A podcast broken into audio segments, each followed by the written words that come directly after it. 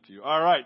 Hey, so I want to uh, dive in this morning. We are in the last week uh, of our series of Kingdom Power, taken from Acts chapter 1 verse 8, right? Jesus says, hey, wait in Jerusalem for the promise of the Spirit, for when the Spirit comes, you will receive power. Then it goes on to say, you'll be my witnesses in Jerusalem, Judea, Samaria, and all the way to the ends of the earth. And we're literally experiencing that today, right? You are those as followers of Jesus who are now empowered. You are carrying God's Spirit with you. And, and the reality for us in that is we sometimes, we, we lose sight of that, right? We lose sight of that. We live in ignorance of that. And so our series has been about diving into an understanding of who Jesus is, of who the Holy Spirit is to us, the, the work of God's power to the person of Holy Spirit in our lives to empower us to do the works of Jesus, right? The works of Jesus. We'll look at this, not just the gifts, but also the fruit. We are the work of Jesus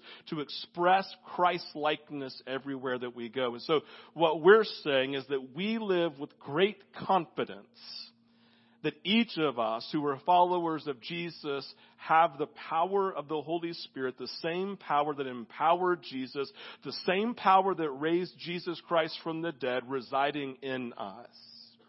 And so what I want to do this morning is I want to, I want to name some practicals kind of an end of our time together and our end of talking through kingdom power.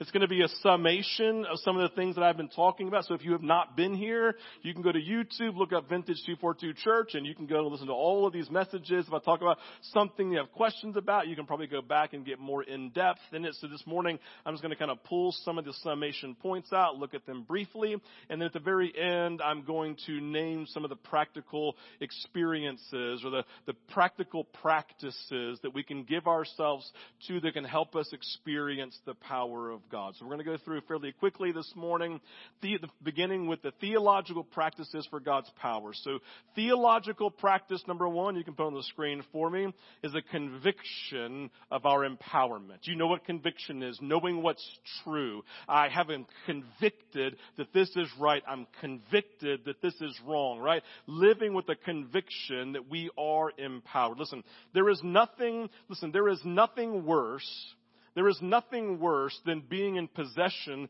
of something amazing, beautiful, powerful, and not know it. Do I have any car people in here just love fast cars specifically? Show hands. Imagine today Imagine today that you went home and I said to you inside of your garage, you may have a nice car, but it's the step up from the nicest car that you ever dreamed of owning in your entire life.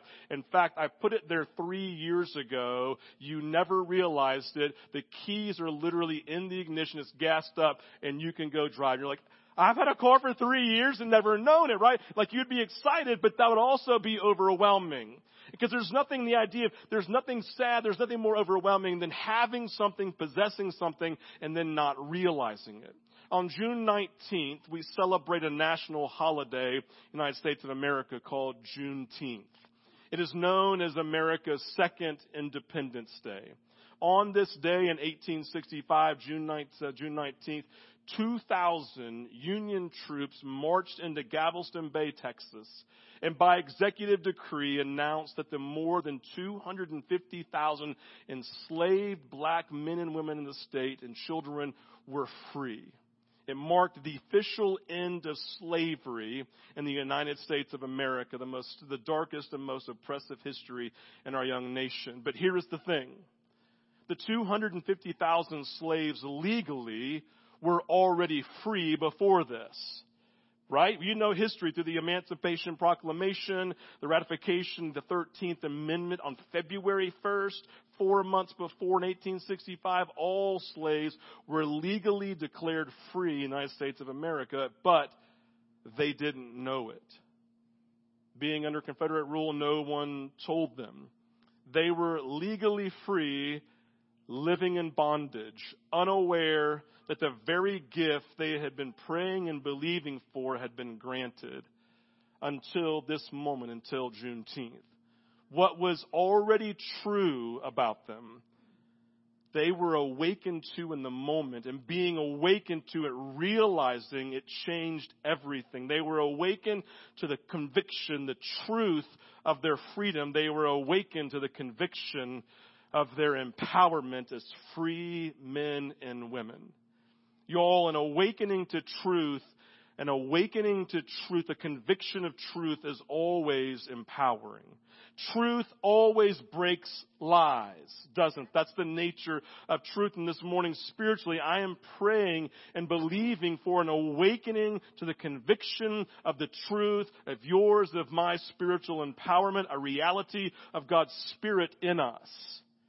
That what is already true about us, we would be awakened to, and we would then live with a confidence, a conviction, a reality of our empowerment. We said the very first week of the study that if you believe, pisteuo with this word for faith and trust and belief, this idea of believing, I lean into and believe so much that if that thing, if Jesus moves, I will fall down because everything has been leaning into his leadership and guiding. If I have pisteuo, if we believe, we said you already have God's power in you through the Holy Spirit. That's the conviction this morning. It's not something that you're waiting for.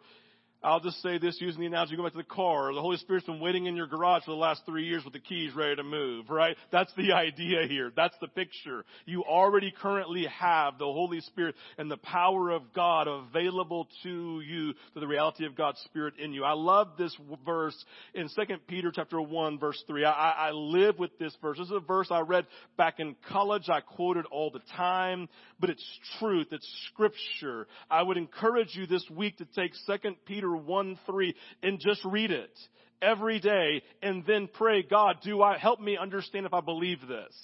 Help me but understand Jesus. Awaken in me if I live with the conviction of this verse or do I have mental assent or heart conviction? Do I believe it where I lean into it, trust it and believe it and give everything I have in confidence to it? 2 Peter 1 3.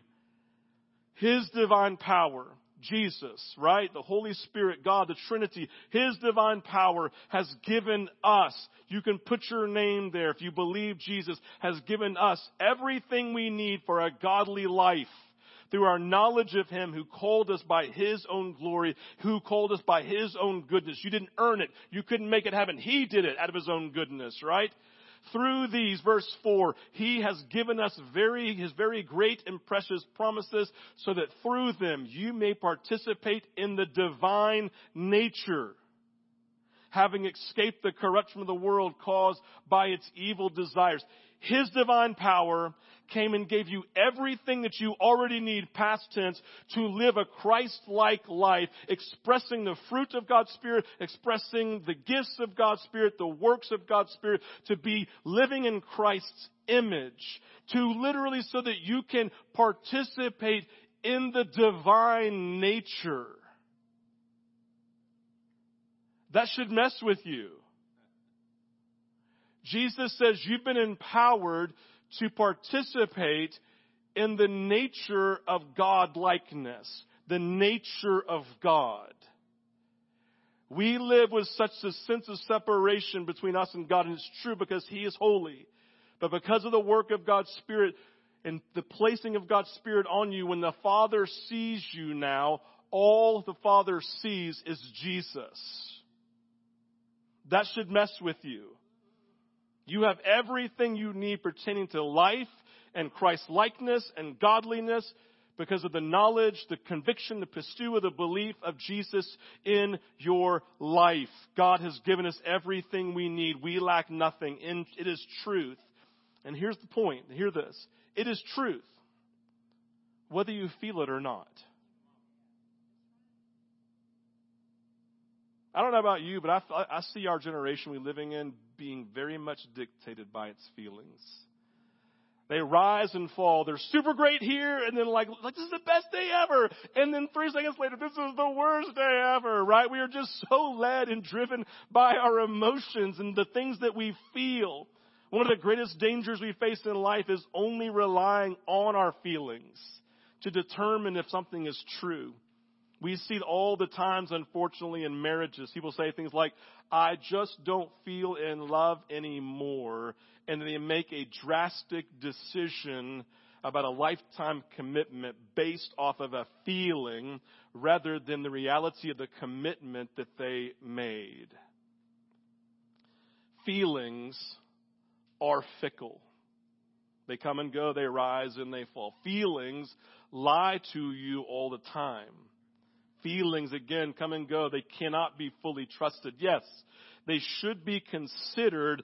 They're part of the decision making process that you're making and everything that you're making, right? But they should be considered, but alone. They should not be our basis for decision making. That is immature and honestly, it is dangerous. It is dangerous. This conviction is important this discussion because rarely does anyone feel empowered. Rarely does anyone feel empowered. If you were here when Mark Nicewander spoke several weeks ago, he talked about, he said, some of the greatest moments of spiritual fruit in my life were moments where I felt zero power flowing through me. In fact, I actually felt like I was dead and dying, a little bit of a barrier to the movement of God's Spirit. I can't tell you the number of times when I step into a situation and I'm like, God, you better show up because if not, we're in trouble. I pray it all the time. And whenever I pray that, you know what God does? He says, thank you for humility and recognizing you're completely incapable. That makes you completely usable and available to me. Watch out. Listen, never forget I was in Brazil a long time ago, right in college. For some reason, someone invited me to come down and speak, and so I have an interpreter. And I've been working, been there all, listen, like for several weeks, preaching and every day, preaching and sharing the gospel, praying for people, watching demons cast out, watching people healed. It was a crazy season, right? Crazy season, right? Crazy time. And I'm there. It's the last sermon I'm preaching while I'm there, right? It's this Presbyterian church, and it's like about the size of vintage, and it's got like one row down the middle and people on both sides, and I and I don't feel it. I don't feel it. I, I felt a lot of things in this couple of th- these like three or four weeks. I wasn't feeling anything. I was ready to go home. I was ready to get a fresh cooked meal. I was ready to sleep in my own bed, and I didn't like my prep time for my sermon was horrible. I was like, this is going to be the worst sermon I've ever preached in my life. On top of that, I got an interpreter I didn't know, so it's going to be super hard. I didn't have the spiritual gift of tongues for Portuguese, so I couldn't talk to anybody. It was miserable, right? And so I'm just preaching this message and I'm thinking to myself, I can't wait for this to be, I mean, I'm literally preaching God. I just can't wait for this to be over. This is the worst sermon I'm probably going to ever preach in my entire life. I'm literally like self-loathing in the moment, thinking people are, pro- literally this is exactly what I'm thinking, not exaggerating, right? I pointed my kids and my wife because they're like, you always exaggerate. This is exactly how I felt, right? I'm like, this is the worst thing ever. I said, amen to my sermon. I'm like, God, thank you, it's done. And I just prayed a heartless prayer and said, if you'd like to respond today and give your life to Jesus, if you want to be spiritually set free, God can do it. Just come to the altar. Right? And I literally expected everyone to stand up and just start snickering and walk out. 100% of the church came to the altar. People got saved. People got set free spiritually. People were just healed in the moment. And I sat there in just utter, whatever the word is, this utter just shock. And I went, oh, it's not about my feelings or about me. It's simply about Jesus.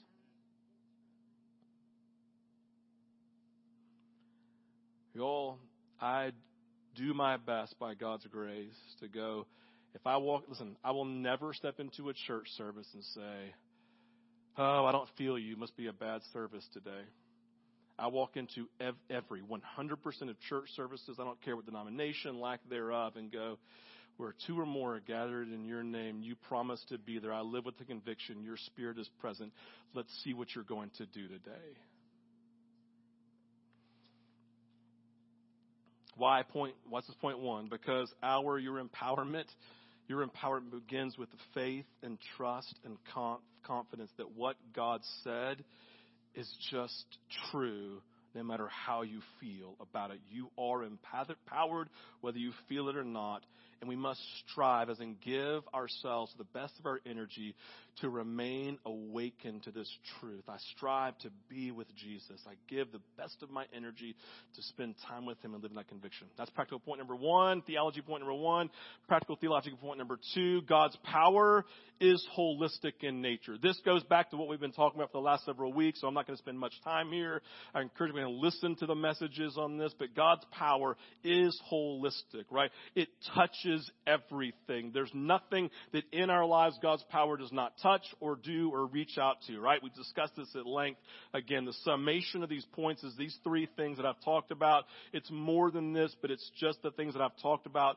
For letter A, so God's power is holistic. One, power to express the gifts of the Holy Spirit. That's on the screen for me, Carl. Power to express the gifts of the Holy Spirit. Healing, prophecy, discernment, etc. All the supernatural works that Jesus expressed. Listen, they're possible through us, not because of your work or your great Bible reading or theological study. They're available to you because of the same Spirit that enabled Jesus now enables you.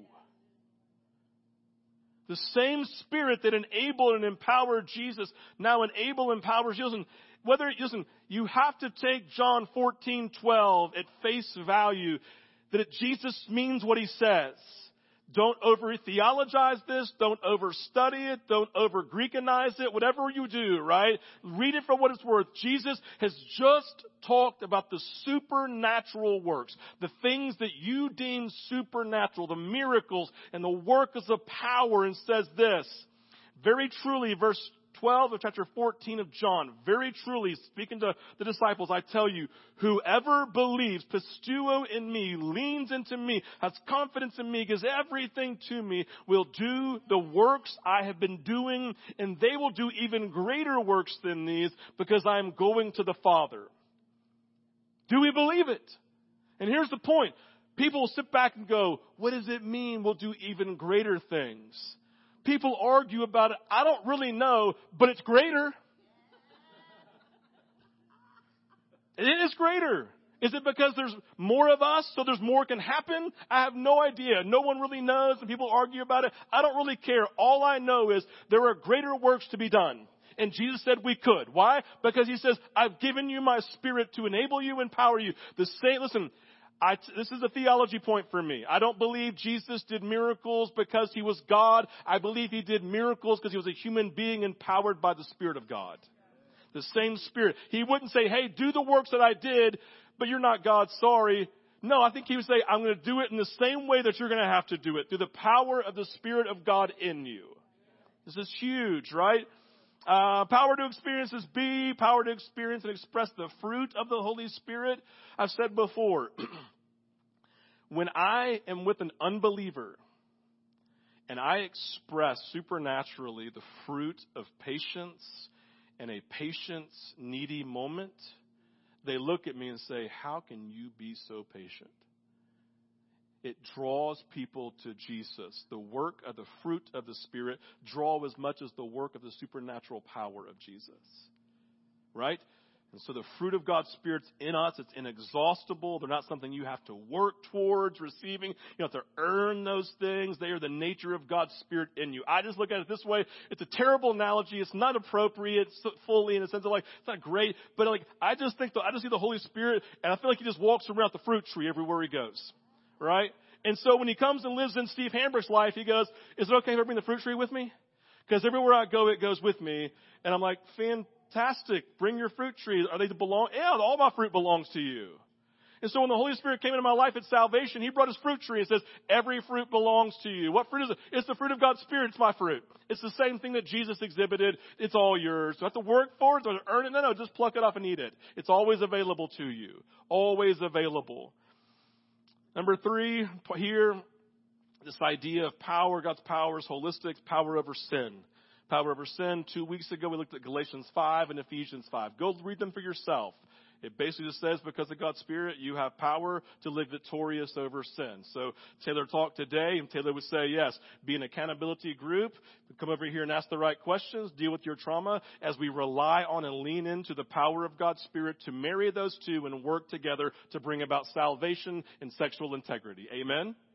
So it's beautiful, right? We are like the power of God and community of people who come alongside of us and run with us. Who had that? Jesus. With the twelve and the women who followed along with him, he lived in community, right? It was powerful. So we have power over sin. The primary verse we looked at, Galatians 5:16. So I say, walk by the Spirit, and you will not gratify the desires of the flesh. It's powerful, right? Both sets of scriptures are clear they listen. Both scriptures are very clear. Hey, because you still live in a fallen body, you're going to be tempted and you will stumble.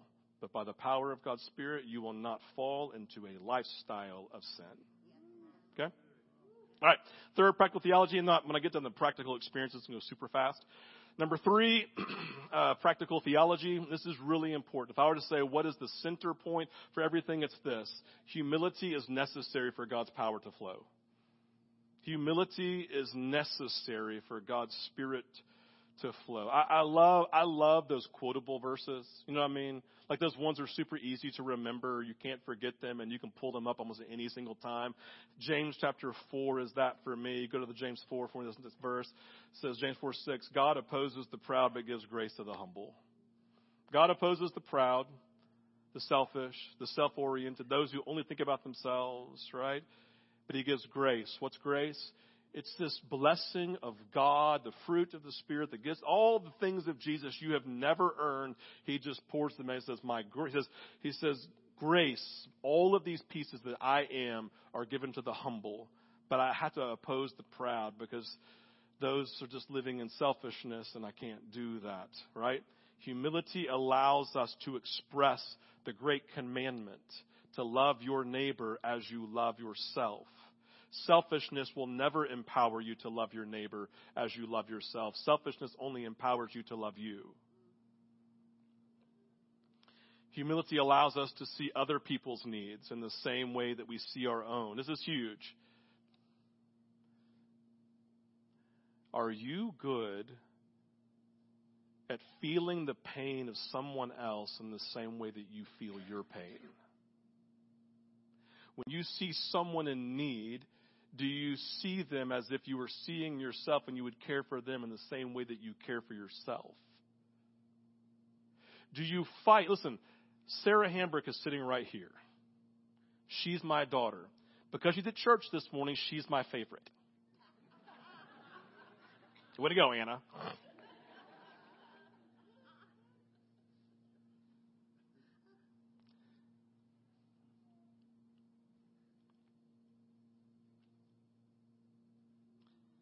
If you do anything to her, I will hurt you. There's something about a child, right, that draws you in. It's powerful. It's overwhelming, right? But I have to ask myself, that's a selfish love in a sense that I have for her because she's mine. Do I love rest of you in the same way that I would love for and defend her? And that, my friends, is to love your neighbor as you love yourself. We're not good at this. But Jesus is. And His Spirit empowers us. And those who are humble, He gives us grace to do this well.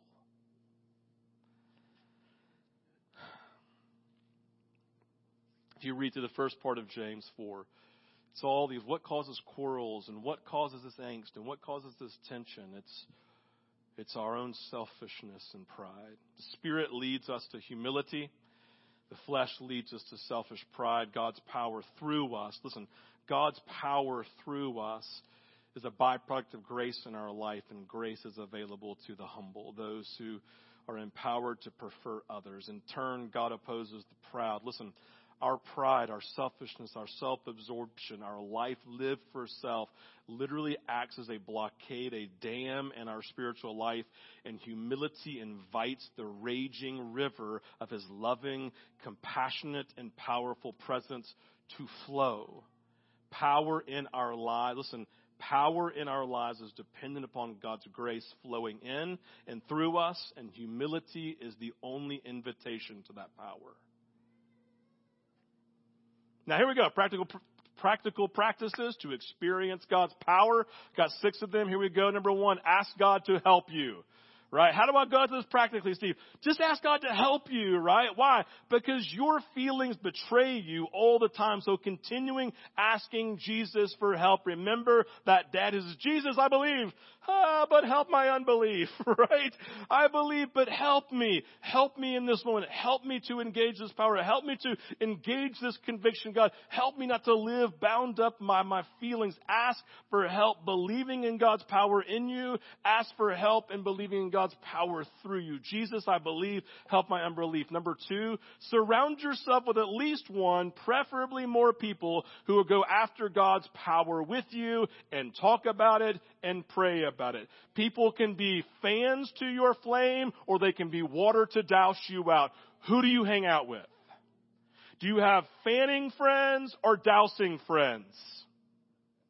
Listen, when I was at Young Harris College, my first two years before I transferred to God's gift to college and university, University of Georgia, right? First two years, listen, the first two years, Kyle, sorry about that, man. And so like, these first two years, he's gonna be playing tight end at FSU next year. Give that for Kyle right here, right? He could beat me up. And so in that, right, you've got this dynamic happening when I'm at Young Harris, and I got this group of people my freshman year. You know what we did? Literally, all, every weekend we would find time and we would pray and go after Jesus for at least two to three hours almost every weekend. I'd go fly, I'd go fishing, and then I'd come spend time with Jesus, with my people. There's been no season of my life where there was like this spiritually than I was with people who were doing life with me, who were believing alongside of me, challenging me to get outside of my comfort zone and to do and believe things I've never done and believed forever.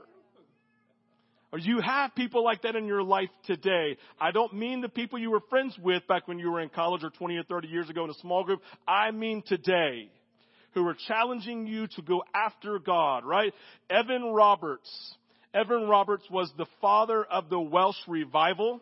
He was the one who then the Welsh Revival came to Azusa Street in 1906 with William Seymour that led to the entire charismatic movement as we know it today. Do you know what happened about eight months to a year into Evan Roberts' ministry in 1904?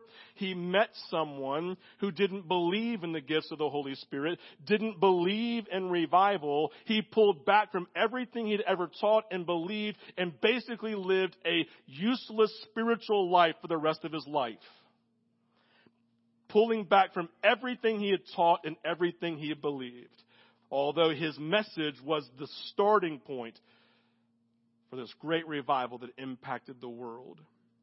Fans, friends can fan and friends can douse. Number three, study and grow in knowledge. Please, for the love of all that's good and right, study and grow in knowledge.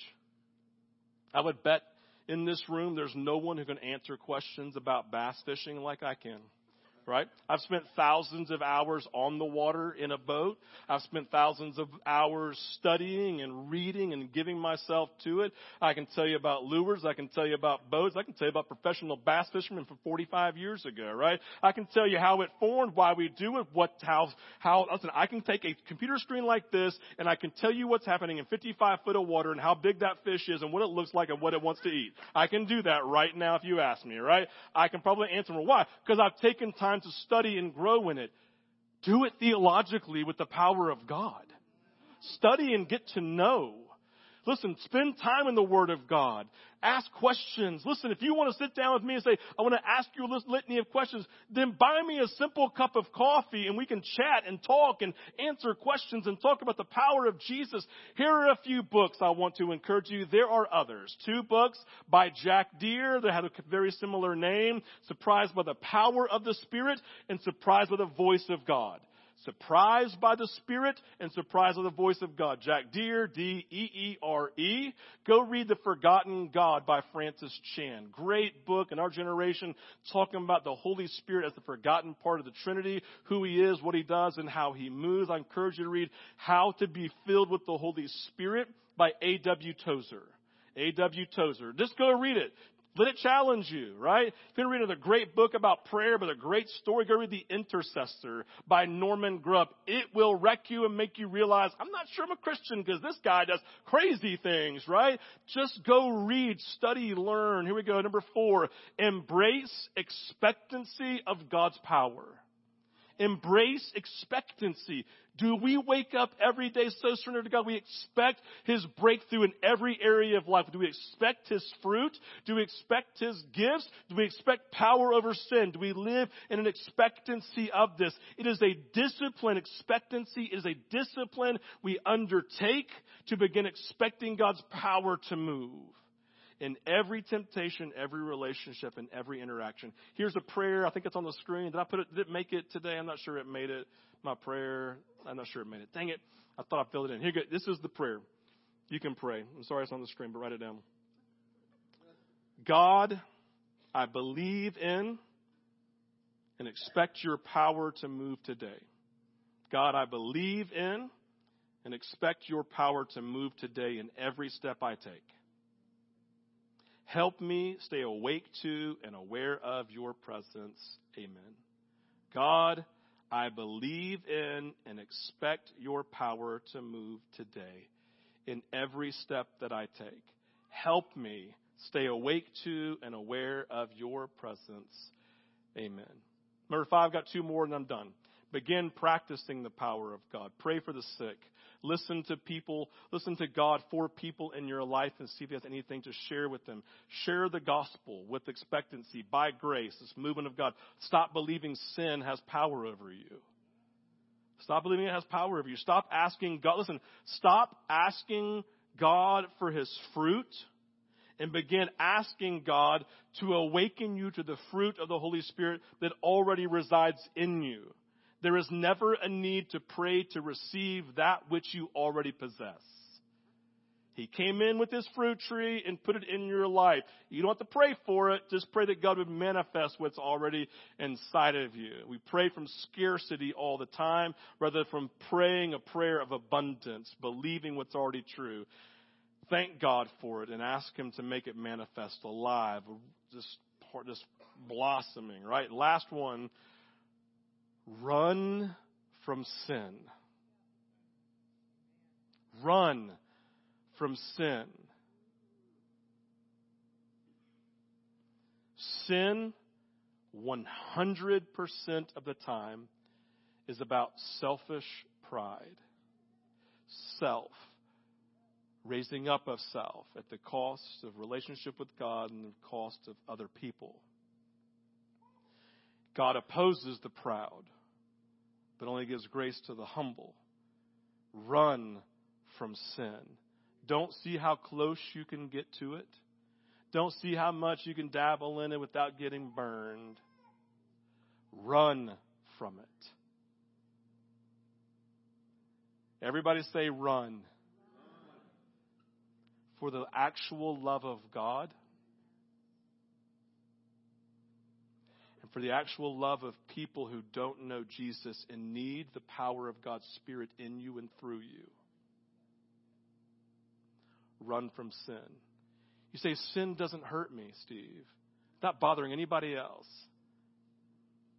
God's Spirit is unable to flow in you out to the person in need because there's a blockade of selfish pride He's opposing in the moment. Why is he opposing it? He's opposing that because he's angry, but because he says it's not healthy and you need to wake up from your sin. So I'm going to pull back for a moment so that you can see that what you're doing is killing you and killing everyone else. It's my grace that's opposing you so that you'll wake up from it and choose me again so that in humility my spirit can flow through you. Your sin 100% of the time hurts people around you because it keeps God's Spirit from flowing the way that was intended. All right, we're done. Ministry team, Aaron. This morning, it's 11:16. I want you and invite you to take time to let the Holy Spirit be honest. What I've always said is this one of our greatest gifts as human beings is to allow the little judge, self righteous judge, to walk out on our shoulder and say, Yeah, but, to everything that God may say. And I would encourage you and invite you to tell him to be silent and say, Jesus, this morning I surrender. What do you have? What do you want to say? And what do you want to do? I submit to you in humility. God, may your grace flow. We'll have ministry teams already available. I'm not sure who's coming over here, but they'll be here in a second. Always want to pray. Are they there? Oh my gosh, guys, welcome. You're like transported by the power of God's Spirit. They want to pray for you. Listen, these are great people. They have their own stories of brokenness. If you come forward and bring anything to them, they're going to go, Oh, I get it. I've been there. My life has its own struggles. And they would love to pray for you for breakthrough for anything. If you need to confess this morning some sin, find somebody you know. If you want to do it with them, they will hold it to themselves. If you need to call somebody, confess that, do and come to the altar, just confess it before Jesus. We're looking to do that. I'm going to pray a prayer of awakening this morning. More of you, Jesus. More of you. I know you're with me. What I mean, Jesus, is I want more of an awakening, more of a conviction, a greater knowledge, a growth and understanding and conviction of who you are and who I am in you as your son and as your daughter. Awaken truth, God. Crush the work of the enemy in my life. Every lie of the enemy to kill, steal, and destroy. The spirit of condemnation that tells you you can't. Jesus only says you can by my spirit.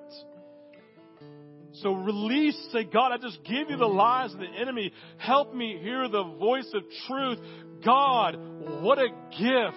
It's already true. I already have your power. It's been in my garage and I didn't know it. Lord, help me to open the garage in Jesus' name and to just bask in the beauty of your majesty.